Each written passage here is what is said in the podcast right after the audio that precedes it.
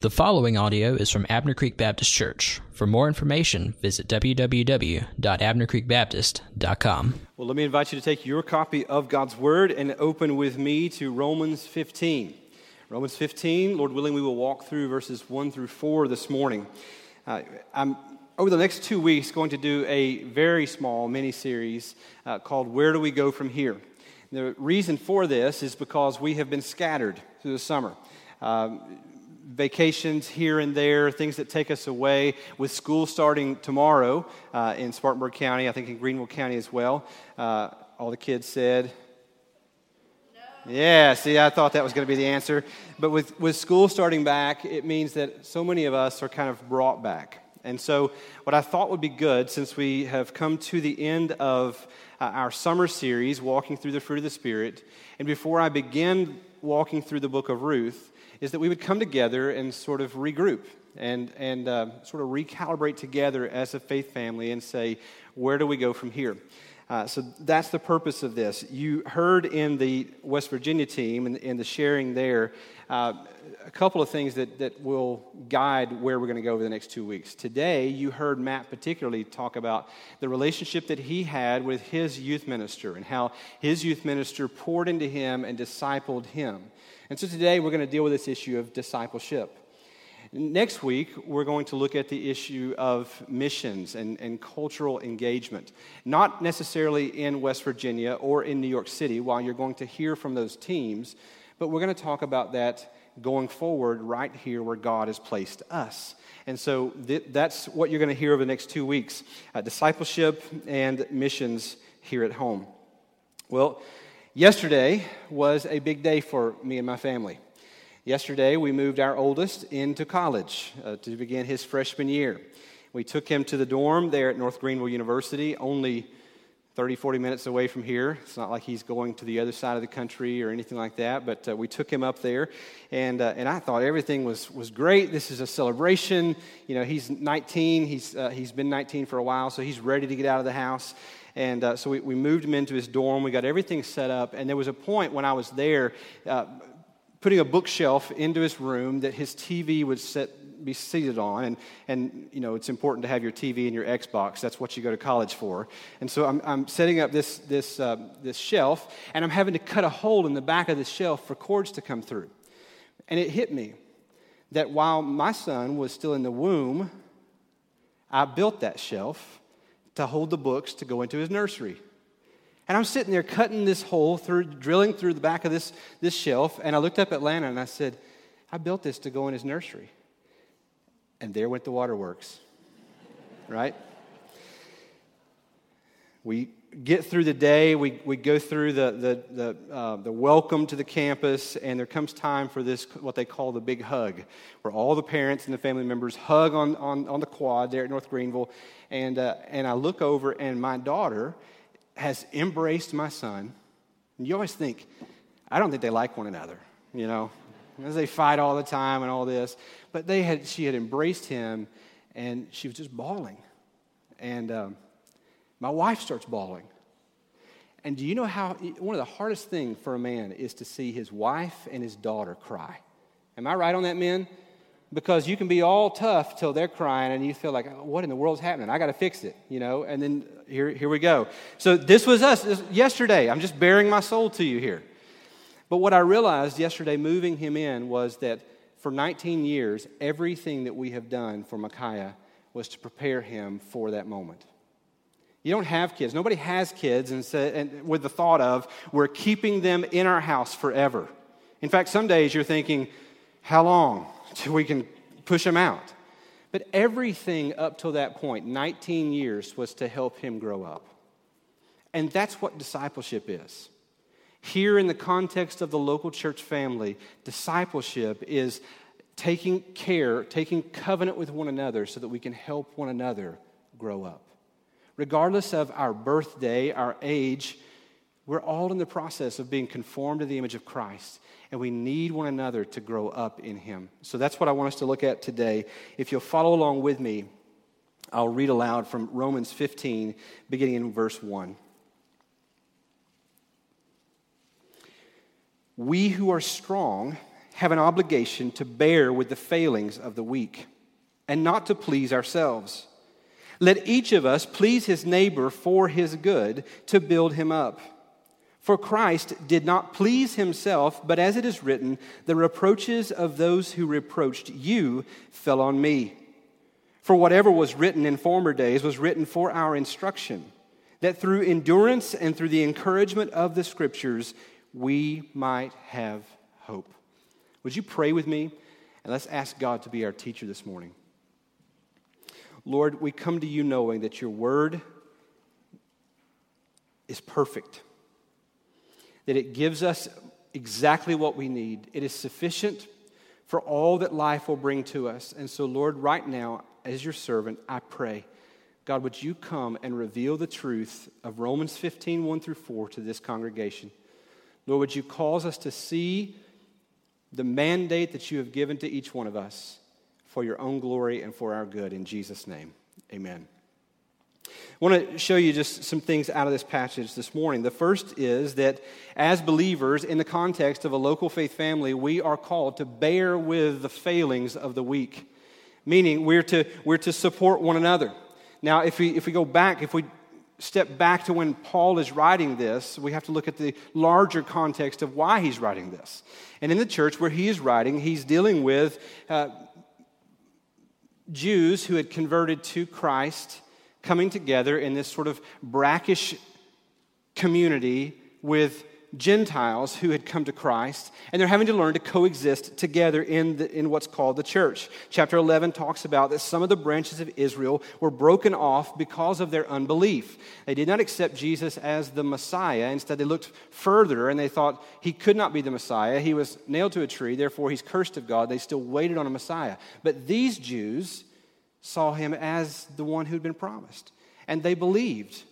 And they were then grafted back in. There's also, it talks about the wild shoots, meaning the Gentiles, those that weren't descendants of Abraham, that they were grafted in.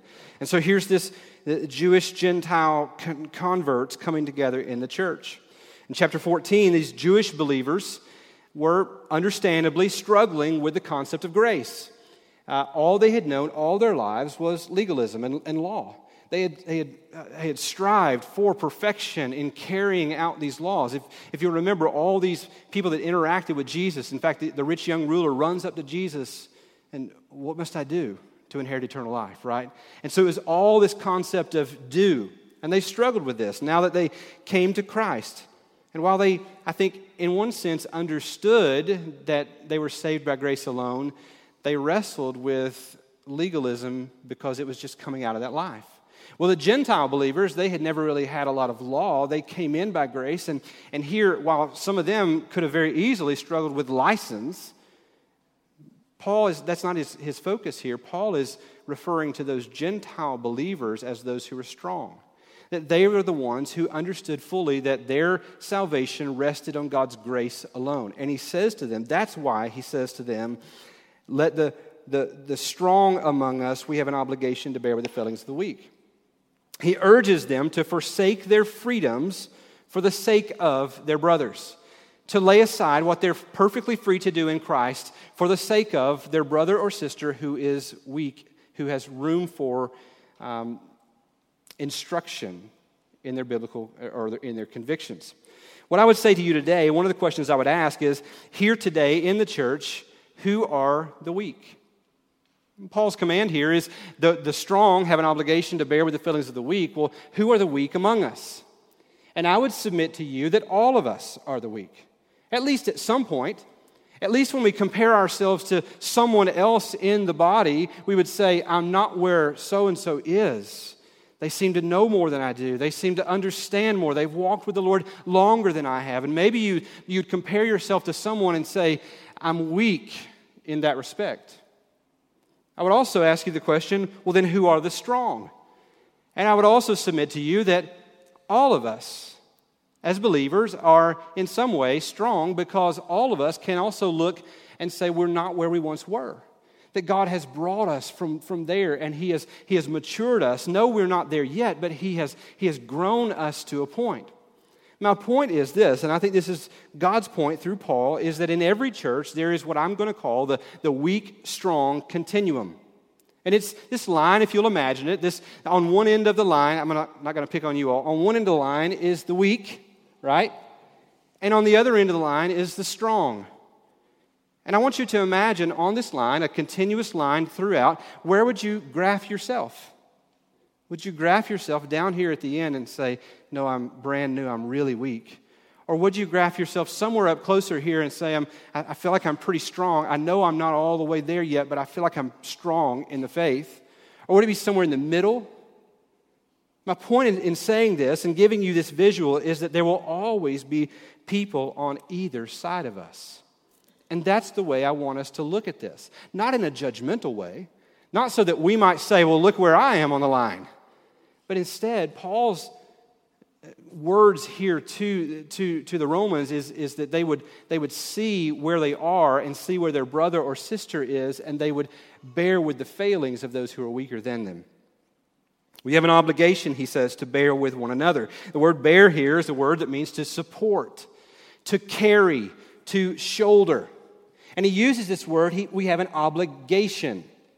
And what he means by that, this is a word that is a financial term, and it's used around debt. What he's saying is that we are in debt to those who are weaker than us. I came to that, and I thought, obligation, we're in debt to? That's a strong word, Paul. Why are we in debt to bear with the failings of the weak? Let me read to you a verse. Matthew 8, verse 17. He, meaning Jesus, took our illnesses and bore our diseases. The reason that we are in debt to those who are weaker than us is because that Jesus, when we were weak, when he was not obligated to, bore our weaknesses. That he humbled himself and came to where we were. He did not look at us in our weakness, in our sin, and say, not my problem. Instead, what the Bible reveals to us, the gospel reveals, is that Jesus said, I'm taking it on as my problem. He who knew no sin became sin for us, and he bore our weakness. Therefore, our obligation is to bear with the failings of the weak around us. And I would submit to you again that sadly, in so many churches, this is a missing element today. That those who are strong in the church, who maybe consider themselves to be stronger than they really are, they're strong believers, would say something like, why would I ever want to get tangled up with someone who's weak? Because if I do, they're probably just going to weigh me down and it's going to slow me down in my pursuit of the Lord. And the weak among us might say something like, well, I'm not where Paul is. I'm pretty weak, and so this command really doesn't apply to me. How am I going to bear with the failings of anyone else? No one's weaker than I am. But I would point out to you that in verse 2 of chapter 5, Paul uses the phrase, each of us. And his point is that there's not one of us who can say, I'm either too weak or I'm too strong to need one another. We are to bear with the failings of the weak among us. What will it require? It tells us there in the passage, in the last part of verse 1, it tells us that if we're going to bear with the failings of the weak, it will require for us not to please ourselves. And I think this is probably a flaw in so many churches today, that it is so easy for church members to come in and be self-seeking and to not have concern for their brother or sister, and everyone's sort of on their own. And this is not the picture of what a church is to be. A church is to be a covenant family that cares for one another, and in the same way finds themselves at times drilling a hole in the backside of a shelf and saying, I built this when they were in infancy, and look at where they are now. I've watched them grow. And this is what we are called to. We are called to bear with the failings of the weak. The second command here that Paul gives to us is to, as he says, not only bear with the failings of the weak, but we are to build one another up. In verse 2, he says, it's not enough to bear with our brother's weaknesses, but we must build him up. I would tell you that I think there's a phrase that sums up where the gospel meets the church, and it is this, that God loves you enough to meet you where you are, but he loves you too much to leave you there. And this is exactly what God has in mind with this discipleship and sanctification that takes place in the context of the community of the local church. That He will not leave us where we are. He saves us by His grace in the gospel, and then He continues to pour out His grace in relationships within the local congregation. Well, just like to bear with the failings of the weak, it will require us not to seek our own pleasure. The counterpart to that, we see what it will require to build one another up. The first part of verse 2 says, let each of us please his neighbor for his good. So he tells us the negative side of that is don't please yourself, but it's not enough just to say, well, I'm not going to please myself. We must go on the offensive and we must seek to please our neighbor. But I want you to notice that he doesn't merely say, please your neighbor. You know, a weak believer is a lot like a child. You ever go to the store with a child? This is no offense to children, okay? But if you ever go to the store with a child, what do they want in the grocery store or in Walmart or whatever? They want everything, right? Anything and everything, especially those things that are either made of sugar or require batteries. Am I right? And they will make noise when you're on a road trip. That's what they want, right? No offense to kids. I love you, kids, all right? But weak believers are a lot like this. They will go through life and there will be things that they want. I want this, I want that. And what we realize is that a weak believer is drawn to those things that are not necessarily the best for them. They don't need the sugary snack. They don't need the toy that blinks and flashes and makes noise. There are so many things that a new believer, a weak believer needs, and it's not the flashy things of this world. Paul doesn't here say to them, just please your neighbor. This is not just, hey, let's just all get along. This is not, we're going to be unified no matter what the cost. This is, we're going to seek the good of our neighbor for his good. We're going to look out for what is really, truly good for our brothers and sisters. Things that will build him up, build her up, make each other strong. And we do this by not seeking our own pleasures, but seeking theirs for their good. We bear with their failings so that we can build one another up. This is the mandate here in Romans 15. Then Paul gives us something that I think is pretty crucial, pretty ingenious on his part. And I think this comes directly at the leadership of the Holy Spirit as Paul's writing this. In verse 3, he gives us the example of Christ. Paul doesn't point to himself. He doesn't point to any of the other apostles. He points to Jesus himself. In verse 3, he says, for Christ did not please himself, but as it is written, the reproaches of those who reproached you fell on me. Jesus was anything but self-seeking. I mean, you think about the life of Jesus and you think, man, he never really thought of himself. I mean, there were times when Jesus even had to go without eating because the crowds were pressing in on him, and he went without food and without sleep. There were occasions where he had to step into a boat and push out from the land a little bit so that the crowd would not be smothering him as he taught them. And this was Jesus not thinking of himself, but thinking of others. He bore our failings in order to build us into temples of God that would house the Spirit of God, that would house the person of Christ. Well, what I'm saying to you is, if this is what we are called to do, if this is what Christ models for us, I'm saying to you that we will never accomplish this if all we ever do is attend a worship service like this. Now, don't hear me say that this worship service is not important, because this worship service, particularly the sermon of this worship service, consumes the better part of my week. I'm not telling you to forsake this. In fact, I would tell you that it is crucial that you and I make this a top priority. That when we leave our Sunday school classes, and I pray that you're there. If you haven't found a Sunday school class, we're going to be pushing you and giving you an opportunity to sign up there. But I pray that when you leave from those classes, that you would make it a priority to be in here on time, ready. I heard Eric this morning in our Sunday school class talk about this on the job and in the corporate world, talking about, you know, when someone says we start work at 8 o'clock, it doesn't mean I show up at 8 o'clock and then I'm ready to go about 8:15. It means that I may have to show up at 7:30 so that I'm ready to go at 8 o'clock. And the reality is for us people is that This time is crucial. I would implore you, as your pastor, to make it a priority to fellowship with one another, yes. But let's not put the fellowship of one another over and above the worship of God.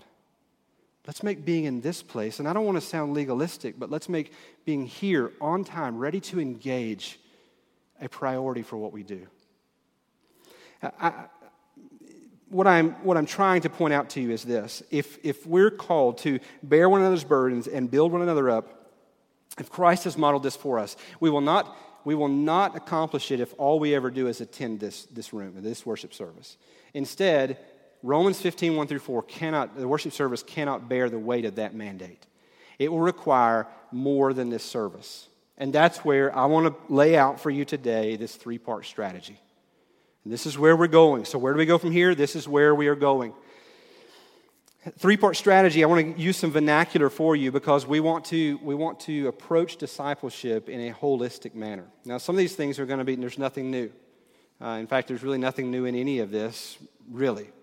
But I just want you to see the whole design of the strategy here. The vernacular is this: head, hands, and heart.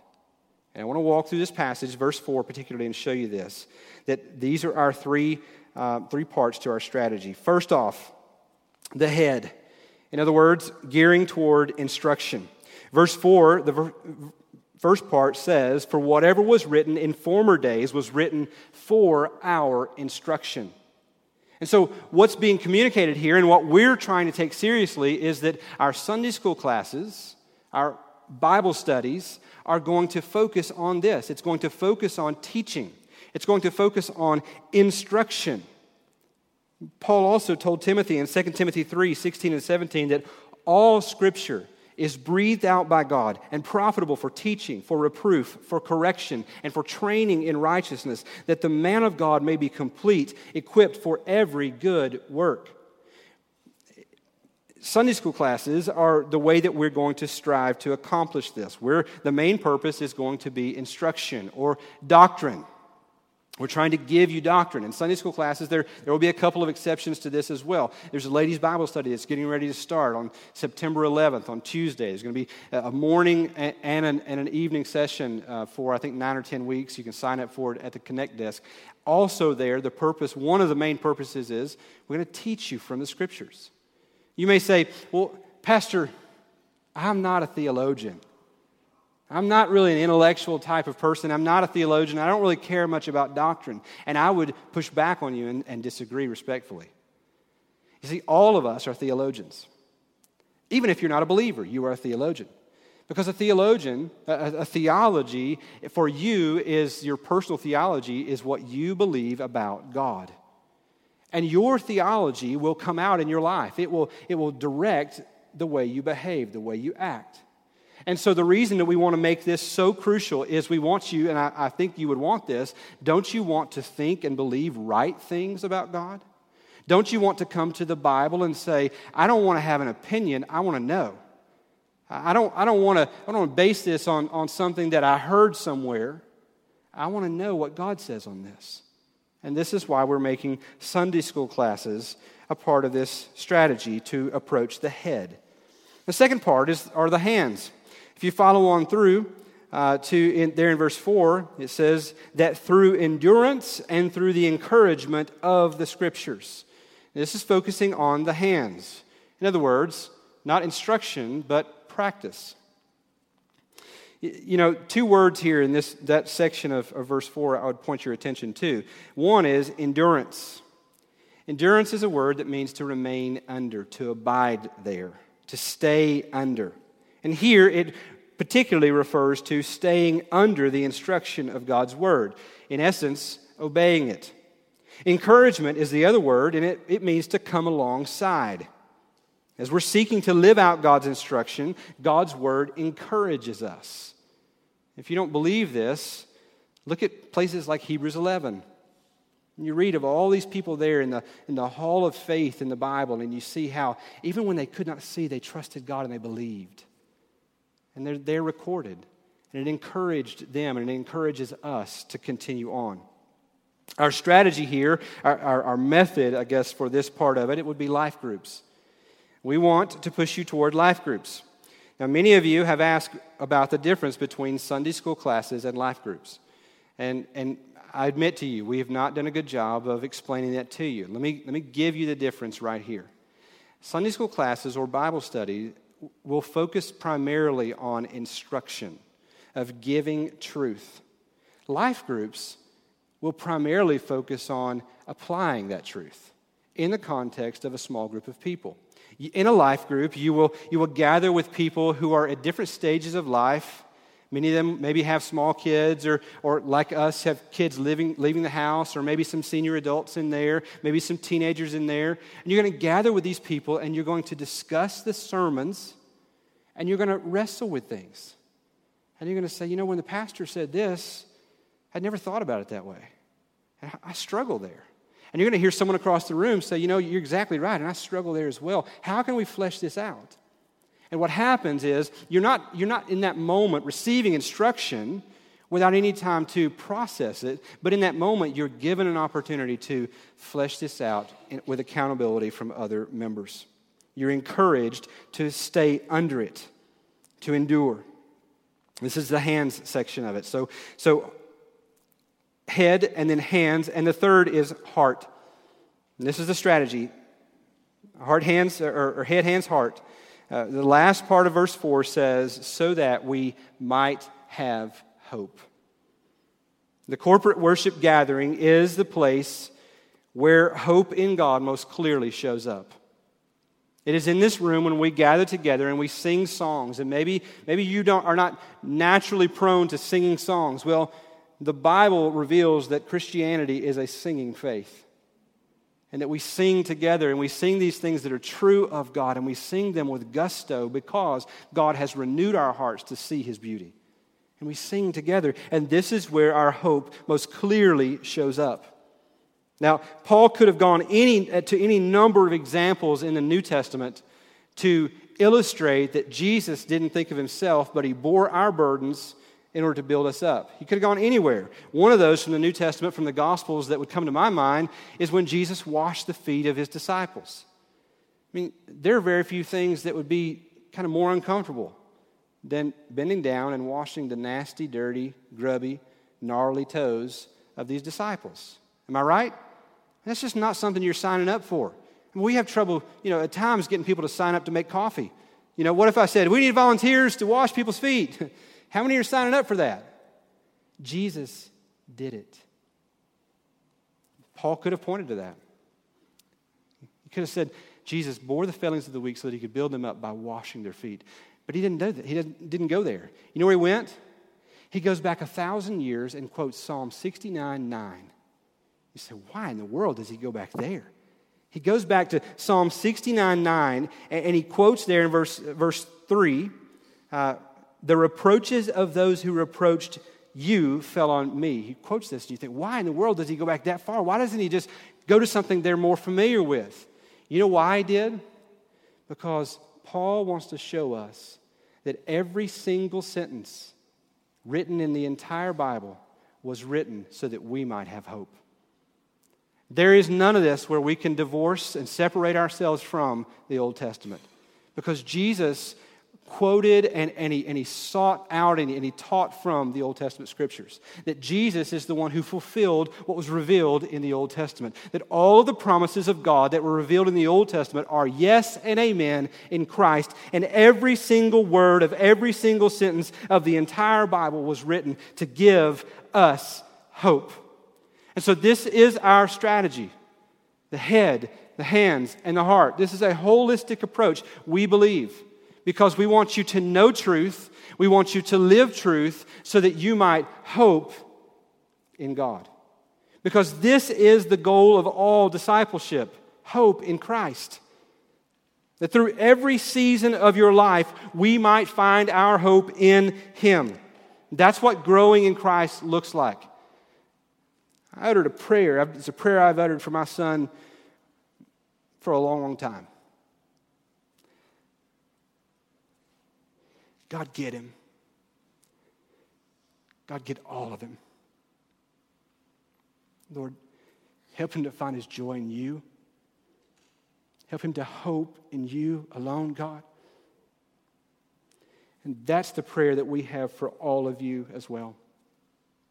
As pastor stands in this place, your staff stands together, and we pray, oh God, would you make us a place filled with people who hope in you? And we believe this is an important strategy that will serve us well. We don't think that this is the end all and the be all, but we do think this is something that we're putting a lot of eggs in this basket, saying, please join us in this. We care about your discipleship. We're taking it seriously. To which I would say to you this morning, if you aren't participating in a Sunday school class, if you're not committed to and faithful to the worship service, if you haven't joined and taken part in a life group, I would say to you that you're missing at least a part of the process. And I don't say this in order to heap guilt upon you. I realize that there are some things that will prevent you from being a part of all of those. And so I don't want you to hear me saying today that if you're not in all three of those, that somehow you're not going to grow in the Lord. Because God has promised that he will see you through all the way to the end. That those whom he foreknew, he also predestined to be conformed to the image of Christ. He will see you through. But I'm telling you that as far as the strategy here goes, I think it's important that if you can, to join in a Sunday school class, a Bible study where you will receive instruction, to join into a life group where you will flesh out that instruction and the instruction that you hear in the sermons, and then come together with God's people in the worship service and express your hope in him. This is the three-part strategy that we're pushing you to. On September 9th, this is where I'll close, on September 9th, which is a few weeks away, a couple weeks away or so, there's going to be some new Sunday school classes. We're going to reorganize some of them. Some of them will change just a little bit. By the way, I'm thankful for those Sunday school teachers. If you're a Sunday school teacher in this room, I want you to know as your pastor, I'm very thankful for you. You guys are in so many ways the pastors of this congregation. And so I'm thankful for you. Scotty Stone right now is in the ICU. He's my Sunday school teacher. He's recovering from quadruple bypass. But I'm thankful for these teachers that study. But we're going to consolidate a couple of those and launch a couple of new ideas. You'll hear about that next week. And there will be sign-up sheets at the Connect desk. And because we are consolidating and sort of rearranging, we're going to ask everybody, regardless if you're already in a Sunday school class, we're going to ask everybody to sign up for your class again. Now, it doesn't mean that you can't come if you don't sign up, but it would help us tremendously if you would sign up. It's going to help us to know how much curriculum to order, how the teacher know how to prepare, all those things. But please help us in that. We're also on September 9th going to be launching life groups, our season again of life groups. All of those are on Sunday evenings now. We've had a couple that were through the week that have sort of fizzled, if for lack of a better word, and we've got all of those on Sunday evenings. We are not committed to only being Sunday evenings. If a need arises for a life group in the middle of the week, we're open to that. As God provides the leaders and the host homes, we are open to launching those. But those will begin again on September 9th, and again, you can sign up at the Connect desk. I would close simply by saying to you, this is where we're going. This is so much of what life is about. Jesus tells us that we're following him, that we're walking after him, that we're not going to be like him overnight, that there will come a time where we will see him face to face, we will know him as he is. The Bible tells us in Revelation that one day we will be seated on thrones and we will in some way rule alongside of him, not to be worshiped like him, but in some ways we will join him in ruling. Until then, we're in this process of following God, of walking with him. So I would implore you as your pastor to take seriously this issue of discipleship in your life. Amen? Amen. Let's pray together. Lord Jesus, I thank you for your word. And God, I pray that you would take it and that you would clearly apply it to every person in this room. God, that you would take it and, Lord, that you would massage it into our hearts, God, that we might be receptive to it and we might be responsive to it as well. Lord, we are not perfect as leaders of this church, but God, we are trying to be faithful and trying to be serious about the people that you have entrusted to us. Colossians 1 tells me that as a pastor, I'm going to have to give an account for every person that you've placed under my leadership. And so, God, I pray, standing here, asking your people to respond in that light. God, would you take this and make us like you? God, would you glorify yourself as we become better reflections of you? God, would you do it all for your name's sake? In Jesus' name, amen. I want to give you an opportunity to reflect and respond. Perhaps something was said today that has sparked something in you. And maybe God has made clear a point of application for you, a point of next step obedience. Then go and do that. I'll be seated here on the front row. If I can help you in that, come speak with me. Perhaps maybe you've neglected this issue of discipleship in your own life or sort of gotten lazy in it. And perhaps you just want to come and kneel across these steps and pray as a faith family and say, God, would you cause us to be serious about growing in you? And Lord, would you do it for your own name's sake? Whatever it is that God is leading you to, would you respond with yes today? Let's worship him.